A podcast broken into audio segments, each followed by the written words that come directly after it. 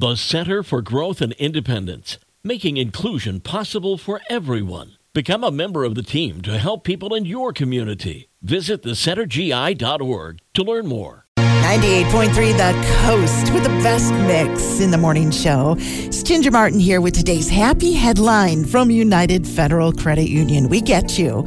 So, a lot of people, you know, they involve their dogs as part of their wedding ceremony. But what about a cat? Who actually signs their marriage certificate? It's not exactly what you might be thinking. They're not a crazy cat couple who didn't want any officiants at their wedding. The bride's mother was in charge of keeping their wedding paperwork, but she lost it.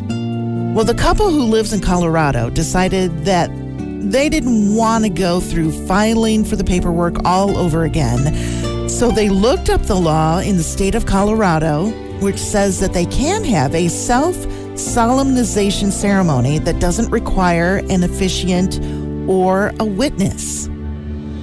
So the bride and groom decided, yeah, sure, we we can go ahead and do that. But the bride still wanted a witness, so she involved her cat, Momo.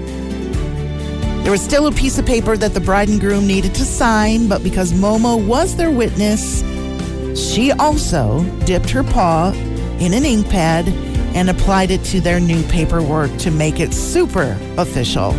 The bride posted a video of it all on her social media, which of course has received hundreds of views, saying that Momo was the perfect witness. And that is your happy headline from United Federal Credit Union. We get you from the coast.